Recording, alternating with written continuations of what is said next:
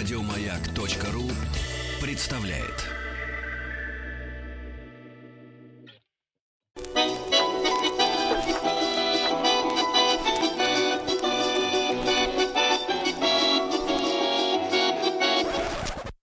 Конфетки-бараночки.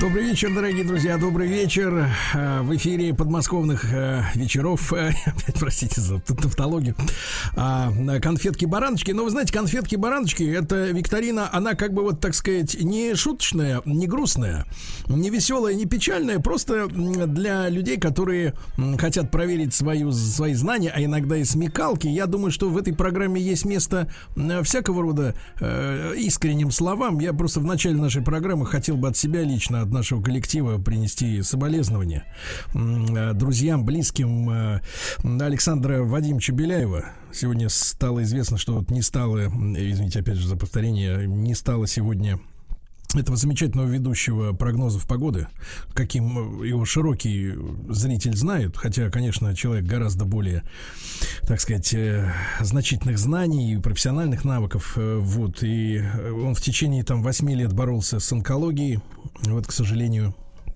его не стало сегодня. Я от себя лично, от коллег, опять же, приношу соболезнования. Вот, что хотел сказать в начале. А теперь, конечно, я хочу поприветствовать Павла Сюткина. Павел, добрый, добрый вечер. Добрый вечер, Сергей. Добрый да. вечер, дорогие друзья. Да, товарищи дорогие, ну вы знаете, что наш э, специальный проект под названием э, конфетки бараночки, он имеет таких два, два, как монета с двумя лицами, с двумя сторонами. Есть у нас теоретическая программа, она выходит в среду по утрам, а вечером в понедельник у нас экзамен. Вот. И я прошу не стесняться нашу замечательную аудиторию, наших уважаемых слушателей. Э, есть наш телефон 728-7171 московский. Можно сообщить о своем желании сразиться с Павлом Сюткиным Пушкиным, э, как говорится, кулинарно-интеллектуально, исторически, а, при помощи нашего WhatsApp. Просто напишите, наша редактор Юленька, она просматривает тоже ваши сообщения, берет многих из вас на заметку, вот, так сказать, да, и вы просто можете сообщить, э, написать в наш WhatsApp, плюс 7967 103 5533, хочу сразиться с Сюткиным. И, и сразу там отпечатается ваш номер телефона, и мы вас, э, так сказать, привлечем к ответственности. Вот, Павел, пока мы привлекаем, я бы вот хотел бы задать такой теоретический вопрос. Вот вы знаете, э, мы же с вами, вы вот как переживали э, самоизоляцию от коронавируса? Вы дома сидели? Да, на самом деле, конечно, это был очень э, плодотворный, я бы сказал, такой mm. процесс и время. Ну, надо сказать, что мы вообще вот так, так с 9 до 6 как бы не ходим на работу, да, у нас работа больше с компьютером домашняя, вот, да. но здесь мы могли посвятить время Э, действительно, вот э, продолжить написание книжки, да и просто, просто вот э, кухня это фантазия, да? да вот не, не, нет такой кухни, которая вот просто раз и навсегда записана но, где-то в рецепте. Но, Павел, Павел, вот. не, беспо, не беспочвенная фантазия, не на пустом месте, а на по нет. мотивам содержимого холодильника, правильно? Да. И я к чему? Я, я к чему клоню-то, Павел? Дело в том, что когда вот э, там первый месяц э, все мы сидели на самоизоляции, второй, потом как бы и третий уже начался, я начал э, распознавать стоны женщин, стоны женщин, которые обычно у нас очень скучают по общепиту, да, стоны уставших от готовки, от, от одного и того же, вот им, им очень хочется разнообразия такого. А я вот могу честно признаться, я вот, наверное, какой-то, не знаю, неправильный, что ли, или я просто мужик в хорошем смысле этого слова. Э, я вот люблю, если мне блюдо понравится, я могу его каждый день есть. Вот одно и то же. Я что хотел спросить-то, Павел, насколько, в принципе, ну, я не имею в виду, конечно, царские угощения, боярские, так сказать, княжеские, а вот обычные люди, насколько их пища в древние времена, которые мы исследуем в проекте «Конфетки-бараночки», она э, э, отличалась из-за разнообразием день ото дня. Ну, смотрите, конечно, всегда наша пища даже у, в общем, не самых богатых, а то и даже, так сказать, просто, э, ну, обычных крестьян, да, вот, работяг, она всегда, конечно, была сезонная, чего уж там говорить, да, что выросло, то и э, съели. Не, не выросло ничего, ну, значит, кваску попили, огурчиком закусили. Mm-hmm. Вот, а вот э, у тех, ну, кто-то все-таки уже более чего-то мог э, себе позволить, да и просто городского населения, вот, достаточно открыть на самом деле, хорошие э, там наши кулинарные книги 19 века, и там увидим меню на каждый день. Вы можете себе представить? Вот, например, 1808 год. У нас Так. поваренный календарь целый издан в четырех томах на каждый день недели. э, По, вот по квартально, на, 365, том, том на квартал, 306. да. Да, да, том на квартал. 365 дней, 365 меню. Вот. И вот, ну не сказать, что уж там прямо вот исключительно там икра паюсная, там фуагра и все прочее. Ну, вполне себе подъемные такие, э, ну, для среднего класса, как тогда называли, да, Удивительно. а мещан. вот у некоторых, видите, Павел, складывается ощущение, что у нас э, летом окрошка, зимой борщ с пельменями, и все, вот тебе вся русская кухня. А, Что вы- Нет, нет, э, должен Да. вам сказать, что есть еще одно блюдо. Э, Дело в том, что на нашу программу уже начали вот у- у Жаловаться? супруги- У супруги, да, в Фейсбуке, да, уже а, пошли картинки на нее из неска- из нескончаемого цикла а, Наташа Вставай, помните, с котами, да? А, Так вот, там один кот как раз говорит, э, Наташ, а поговорим о русской кухне. Помнишь, ты нас пирожками угощала? А куда тогда Манькины котята делись? Понимаю, Вот- понимаю, да. Вот как раз пирожки это тоже, то- тоже, да, непременное блюдо, которое готовилось во все сезоны. И пирожки, понимаю, да. Пирожком, кстати, можно и борщец закусить, если что, да? Да, Вот. пампушкой. Да, ну что же, товарищи, а, Александр вызвался первым из Прокопьевска. Саша, добрый день, добрый вечер уже. О, здравствуйте, у нас уже ближе к ночи. Да. Вот Добрый я вечер. Присоединяюсь, Сергей, а и Павел тоже, конечно, здравствуйте. Присоединяюсь к вашим э, соболезнованиям. Да. И еще вы забыли сказать, сегодня помер художник Чижов, который Мишку Олимпийского на- нарисовал. Да, да, Вот. да, тоже, тоже, кстати Эх, говоря, очень да. важный такой. Ну, вот, хорошо, что э, спасибо вам. истории человек. Спасибо вам за то, что вы нам напомнили. Спасибо огромное. Значит, э, Александр, прош- прошу слушать вопрос. Сегодня, сегодня Давай. наш Павел Сюткин копает глубоко, чуть ли не крамольно, я бы так сказал. Так я так и понял. Если бы я знал, что мне девочки позвонят, я подготовился. Сейчас, сейчас, Александр Крамола Да. не от вас, а от Сюткина. Значит, давайте. Да шутка, да вы, это все шутка. Шутка. Карбонарий, как Да. говорят. Э, да. Ах, что делать? Да что делать? Опричнина в нашей, бьется в нашей крови. Да. Значит, ну я шучу. Значит, смотрите. Пророческий роман Владимира Сорокина «День опричника», о, опять же, дает такую картину будущего. Цитирую. Стандартный набор продуктового ларька.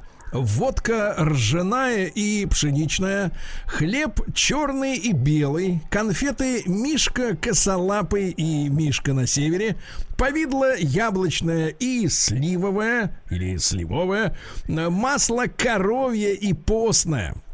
Хороша была идея отца государева по ликвидации всех иноземных супермаркетов и замены их на русские ларьки. И чтобы в каждом ларьке по две вещи для выбора народного. Мудро это и глубоко, ибо народ наш богоносец, так, Крамола, выбирать из двух должен, а не из трех и не из тридцати трех. Но смех смехом, теперь цит- цитата закончилась, Александр, фу, выдыхаем. Значит, но смех смехом, а известная историческая правда у Сорокина имеется. Еще в начале 19 века россияне м, действительно выбирали многие товары именно так. То есть чаще всего была пара. Масло постное, сливочное, молоко или простокваша, квас или сбитень, а вот забытое на сегодня слово свеженина. Какую это, понимаешь ли, свеженина имела парочку? Пару, да. Вот давайте-ка, Александр, помыслим об этом так, так, так, давайте порассуждаем. Свирнина, свирнина, уборина. Так. Так, ну давайте просто, а, ну как бы представим себе, что такое свежее, что-то свежее, да? Ну вы правильно подумали вот в сторону мяса. Ну, в общем, действительно, наверное, никаких других альтернатив здесь нет. А убоина это что? Это тоже, так сказать, ну то есть как пара вот этих, да, продуктов, она должна быть какая-то разная, да? Да. Там ну, то есть, молоко, мо- можно я, я не- простокваша. э, Павел, я не подглядывал ответы. Я, Ага. можно сказать, свеженина и веленина. Ленина, да. Ну, А, нет. и Солонина выбирали. О, о, отлично, отлично. Ну, не знаю, с нашей ли подсказки или просто, так сказать, зная это, вы э, вот попали прямо в точку. Удалось когда-нибудь она была первыми консервами. Так, удавалось ли вам когда-нибудь пробовать солонину настоящую? Настоящую удавалось и солонину пробовать, и строганину. В Аймяконском да, районе да, да. прожил, и там и мясную оленью, и рыбью, и Так. сига-сига строганину ел, так что все Так. удавалось. Вот, Понятно, Павел, понятно. Павел, поведайте, поведайте органолептически, как это было. Ну, смотрите, конечно, строганина, ну, представьте себе, холодильников нет, да, Да. до конца 19 века. Мясо, тем не менее, как-то надо запасать. Ну, хорошо где-нибудь в Сибири, когда там мороз, да, ударил уже там, я не знаю, с конца сентября, а вот в нашей-то средней полосе. Соответственно, можно ее только засаливать, да, каким-то образом. И действительно это делалось. Э, то есть куски мяса обсыпались солью, заливались соляным раствором, иногда проваривались, иногда просто складывались в катки с бочки, в бочки или катки, закрывались сверху. На самом деле, если это хорошо сделать, Так. то э, солонина сохранялась несколько лет.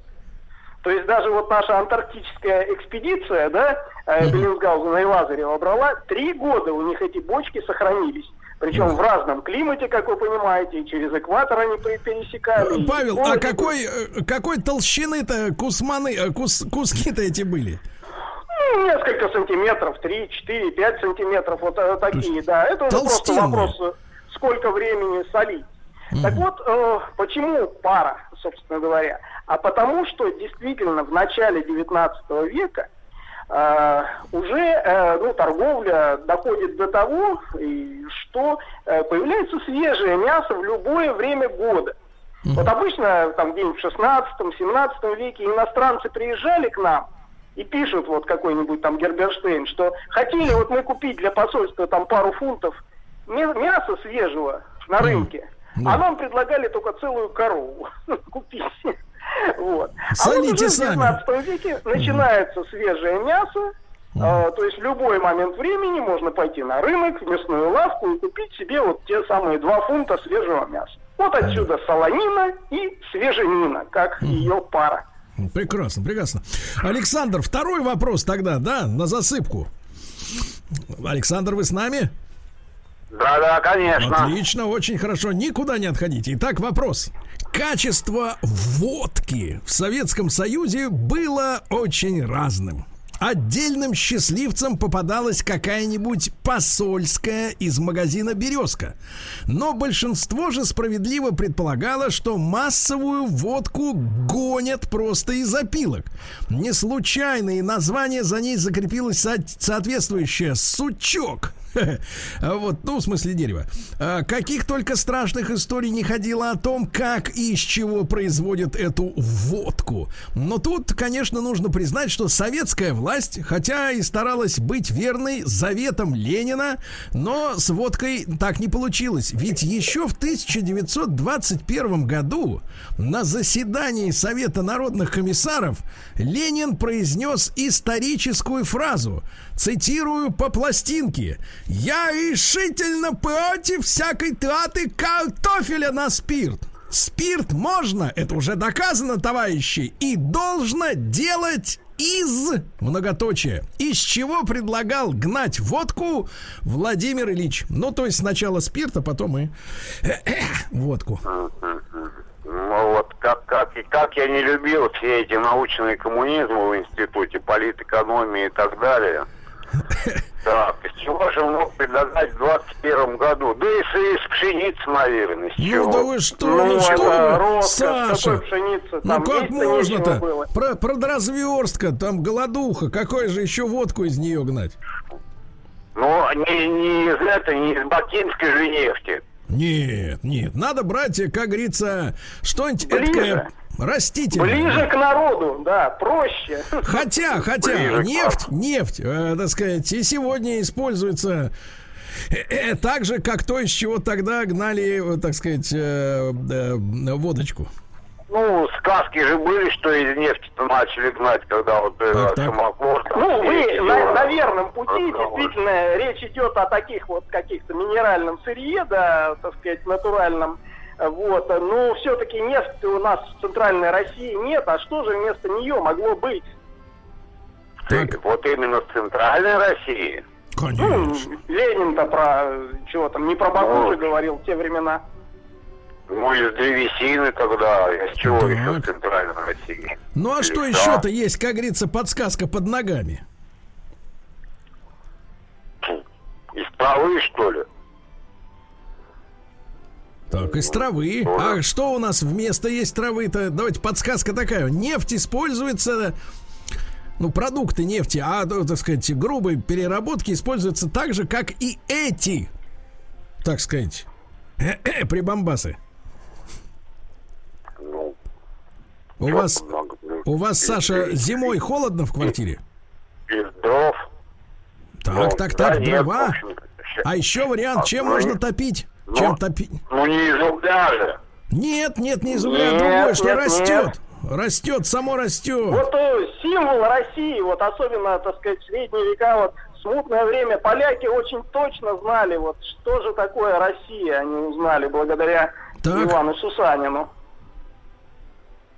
Ну, а, на болотах. Так, а там торф, наверно. шторф, торф, О, торф. Точно.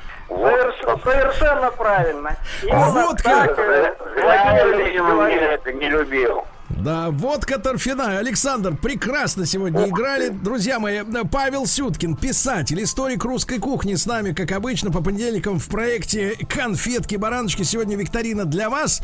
Звоните, пишите о том, что хотите сразиться с Павлом. После новостей сразу же продолжим.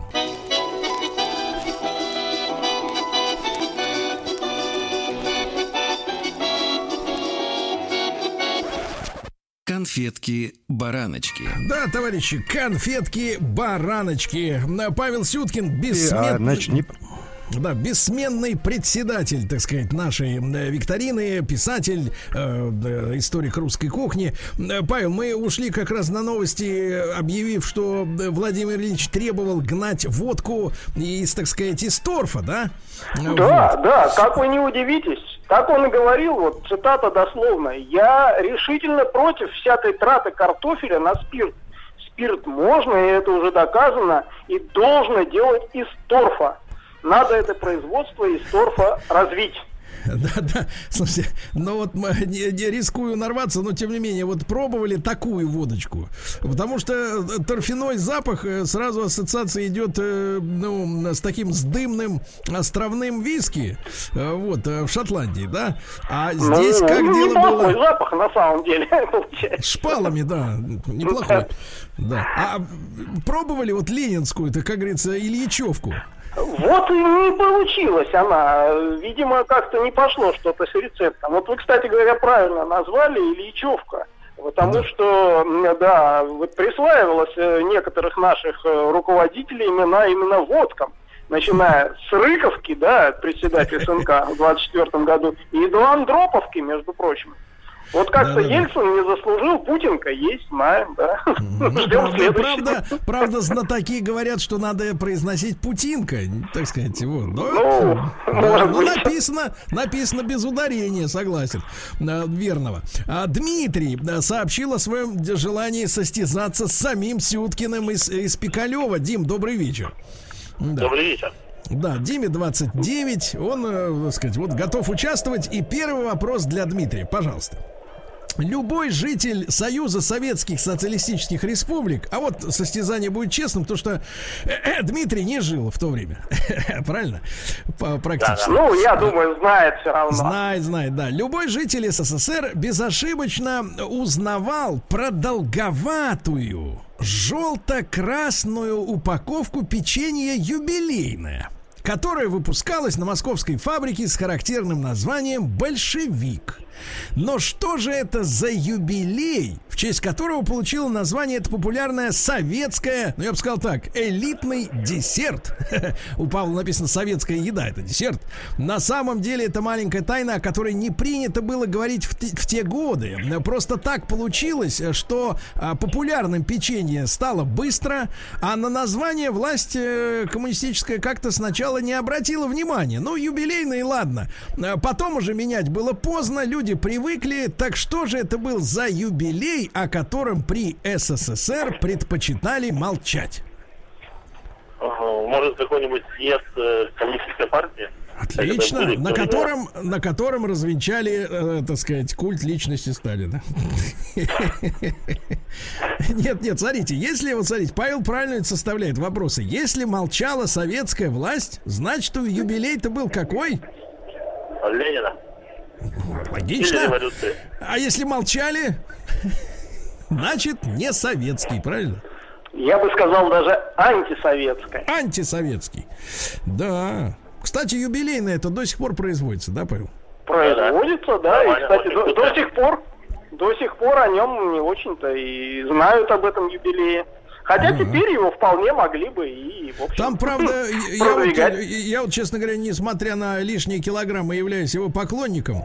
Вот. И сейчас, правда, заметил уже, э, так сказать, шильдики какой-то иностранной крупной кондитерской империи на упаковке, да? Uh-huh, Но, тем не менее, как мне кажется, рецептуру, по крайней мере, соблюдают. Там есть традиционная, есть, мне больше нравится чуть-чуть молочная, но все равно вкусная. А, штука. там еще даже сейчас шоколадом покрывают. О, да, ну это уже, сторону. это ну, новодел это, мы не признаем. Бар. Не признаем, да. Это барство. Да, ну так что же, э, э, друг мой, э, давайте-ка решать. Давайте, если не советский юбилей, так значит антисоветский. А какие у нас были юбилеи? Давайте я подскажу в прошлом веке. Так. Царской семьи какой-нибудь. И как, как, простите? Царской семьи, может, какой-нибудь юбилей. Павел, вы поняли? Да нет, ну я, я правда не понял, но я думаю, что все просто. Вот что бы не понравилось, э, какой бы юбилей не понравился бы советской власти, даже начиная вот прямо с самых первых лет ее существования. Да. Давайте подумаем. Ну вот просто проглядели, ну вот, да, ну, да. не поняли сначала, что за юбилей, а потом уж спохватились, а в черт, ну ладно. Я даже не знаю, не знаю. Это тяжко, тяжко для у меня. Вас, у вас, Павел, скажите, пожалуйста, до революции-то предки имеются? У меня? Нет, а, то, а, нет, а, не у Павла, у Димы, у Димы, у да. Димы, да. Да. Ну, до революции вряд ли, а вот после революции я предков знаю. Вот, так, вот, ну, вот, вот смотрите, Дима редкий человек, у него не было предков до революции, поэтому ему простительно. Да, тогда надо помогать. Тогда надо помогать, конечно. Ну что, последняя попытка. Вот все-таки, значит, вот большевики, советская власть, с чем они, собственно говоря, боролись-то, да. когда к власти-то приходили, к этой советской? Хорошо. С чем боролись, Дим? С церквями. С церквями боролись. Вот что. Ну, хорошо. То есть, это, конечно, Павел не очень хорошо, но хорошо, хоть так сказать. А еще с чем? А кто вот, кто вот до революции был еще более значительным, чем церкви?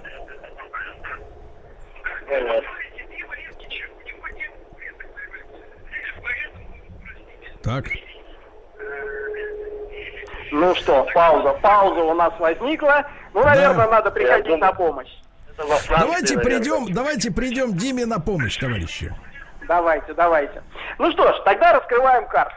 Итак, юбилей, который посвящен, которому был посвящен вот этот э, бренд печенья, юбилейное, действительно отмечался по всей России, кстати говоря, очень незадолго до установления той самой советской власти. Так вот, это был юбилей дома Романовых. 300 лет исполнилось ему как раз не, не, не так задолго до революции. И именно к этому юбилею кондитер-фабрикант, владелец той самой фабрики, которая потом получила название «Большевик», звали его Адольф Сиу, Mm. А, так вот, он и придумал вот эту вот рецептуру. э, печенье из пшеничной муки, кукурузного крахмала, сахарной пудры, яиц, молока. Вот оно-то, это печенье э, юбилейное, по слухам, очень даже понравилось самому императору Николаю II за что фабрика СИУ и компания получила почетное звание, как сегодня говорится, поставщика его императорского величества. Да, Дмитрий, тогда мы с Павлом желаем вам хорошего вечера. Спасибо большое вам, да, спасибо большое. Вот, товарищи, э, не только, не только, видите, как бы с церквями боролись, боролись большевики, действительно. Ну вот, Павел, а вот скажите, пожалуйста, а в целом, да, э, вы же так наверняка изучали э, культуру тогдашнего кондитерского производства. Я помню, как-то наткнулся на, ну хотя бы даже на фотографии упаковки упаковки дореволюционной, да, вот э, всяких конфектов и прочего, да, прочего. Да. Но это просто, это просто чудеса, как говорится, да, латунной, просто... латунной промышленности. Просто и латунной, и, э, так сказать, печатной промышленности. Ну, как вы сами понимаете, конфетки были бараночки, да, и да. сами гимназистки румяные. Не то, что сейчас. Вот. Ну, у нас правильно. есть Татьяна. У нас есть Татьяна. Да, она из Петербурга дозвонилась. Э, Танюш, добрый вечер. Да. Добрый вечер. Добрый вот, вечер, ну, Павел. Добрый вечер, Сергей. Да, добрый да, вечер. Да. Ну что же, сразу с места в карьер, как говорится. Юбилей. Ага. Да, вернее, это, это мы уже сказали. Да, вот вопрос. В русской литературе есть авторы, которые с любовью относятся к кулинарной теме и вообще к еде. Множество гастрономических страниц, скажем, у Пушкина и Гоголя доносят до нас вкусы и застольные пристрастия наших предков. Но вот беда.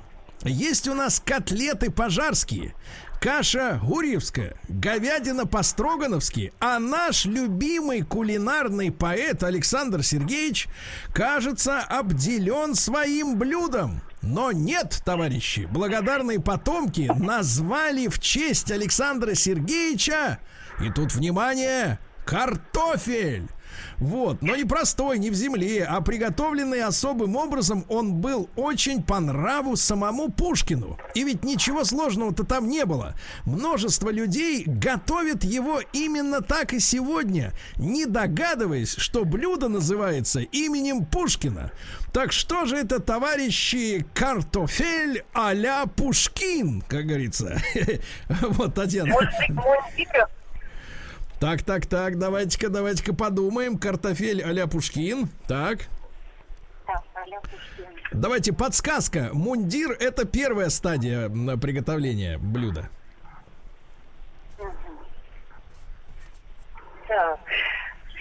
Не так много видов картофеля, я знаю приготовления. Да, да, не, не у Пушкина, у него тоже был мундир, но мы сейчас про картофель, который сначала в мундире, так. а потом а потом, потом. Вот вы, Татьяна, как вам, как вам нравится-то картошечка? Картошечка Ой. нравится, но не во всех видах, пожалуй. Угу. Вот а-ля Пушкин я как-то не удосужилась еще попробовать. Так. Ну, давайте предположим быть... хотя бы. Вот что бы вы сделали? Ну, можно его... Так. То есть сначала отварили, а потом? А потом, может быть, запекли, может быть, э, потолкли. Так, то есть это когда вы когда-нибудь запекали пю пюре? Нет, я имею в виду, да, нет, пюре, хотя да, запекала. Вы знаете, когда готовится запеканка, а, делается прослойка, да, из мяса, и, соответственно, угу. сверху пюре, ну, не знаю, честно говоря, может быть, э, может быть, да, какой-то тол толченая картошка. Угу. Не туда пошли. Павел, очистили, очистили мундирчик-то после отвара? О, очищаем мундирчик, да, вот. Так. И дальше что можно с ним сделать? Ну, можно порезать кубиками, и тогда получится оливье, если добавить туда еще все остальное. Ага. Вот. А можно порезать и что? И, наверное, пожарить. Поджарить, совершенно. По-деревенски, да, она называется сейчас современной Как? Картофель по-деревенски, намекает. Татьяна. Ну, по-деревенски, наверное, может быть и так, но вообще-то в нашей э, классической такой кулинарной литературе 19 века да, это называлось этот картофель Пушкин. назывался а Пушкин. Пушкин.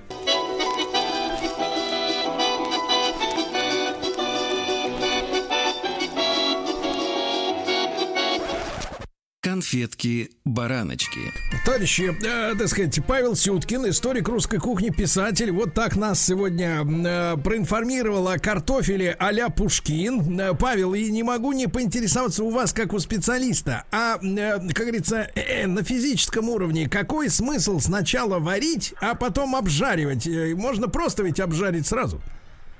Ну нет, не скажите. Все-таки Александр Сергеевич был он тонким ценителем э, кулинарного искусства, и разница здесь есть. То есть мы действительно его сначала размягчаем, да, немножечко, вот, меняем консистенцию, а потом, на, наоборот, как бы с корочкой этой масляной, то есть там уже получается корочка самая твердая, а внутри-то уже такое мягкое, почти как желе картофельное. Прекрасно. Нет, тут тонкая мысль. Конечно. Да, хорошо. Дадим Татьяне еще один шанс, как говорится, решительный. Дадим. Давайте, Да, я с удовольствием да. попробую. Ну вот э, начнем со стихотворения, опять же, Александр Сергеевича.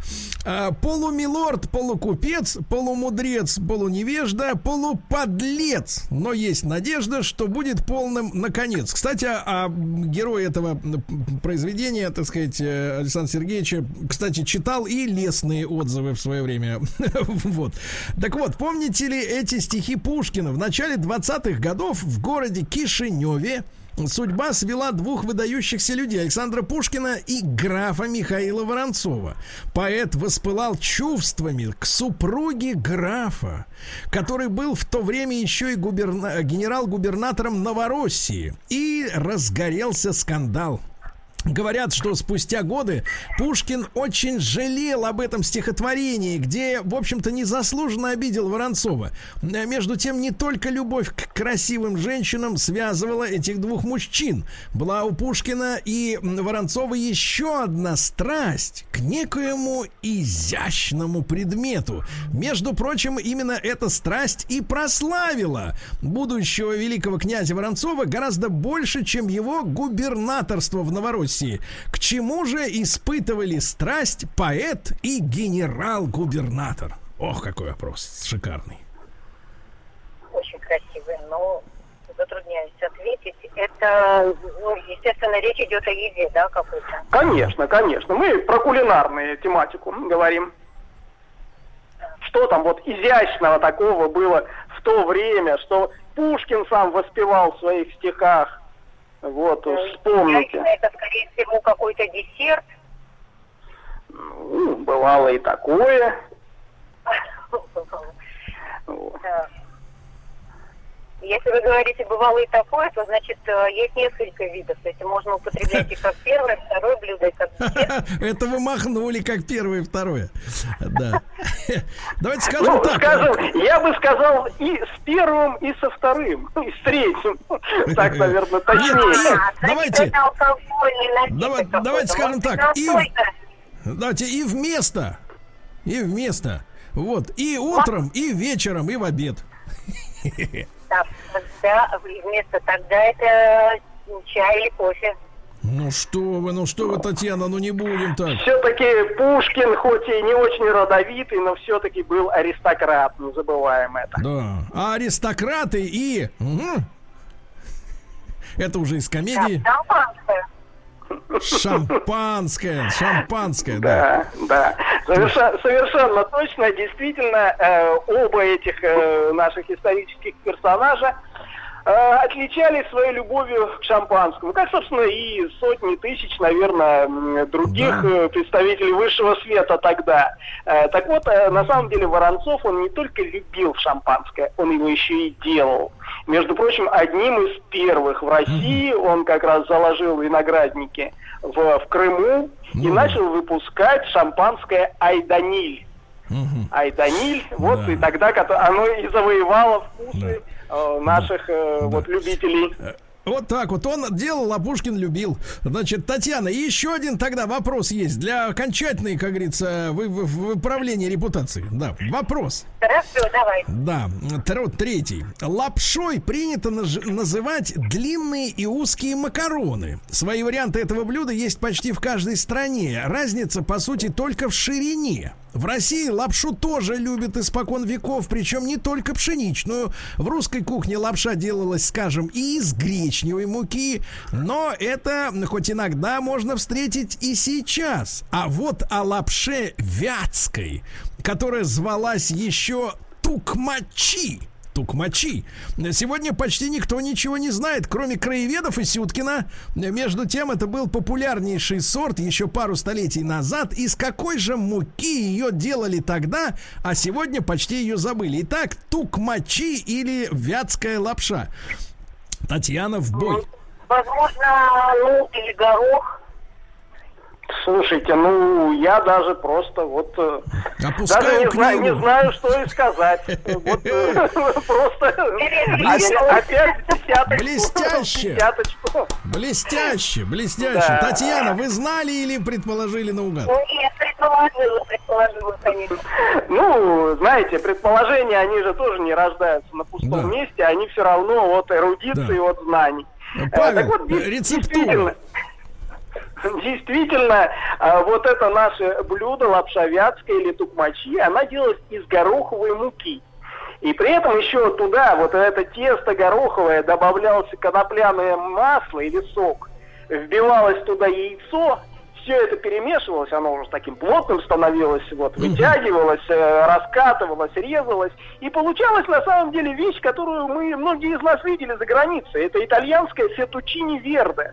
То есть вот вот Фетучини? зеленые макарончики, да, Ага. итальянские. Вот это примерно то, что делали, оказывается, наши предки. Павел, а с чем, а с чем лапшицу-то употребляли наши?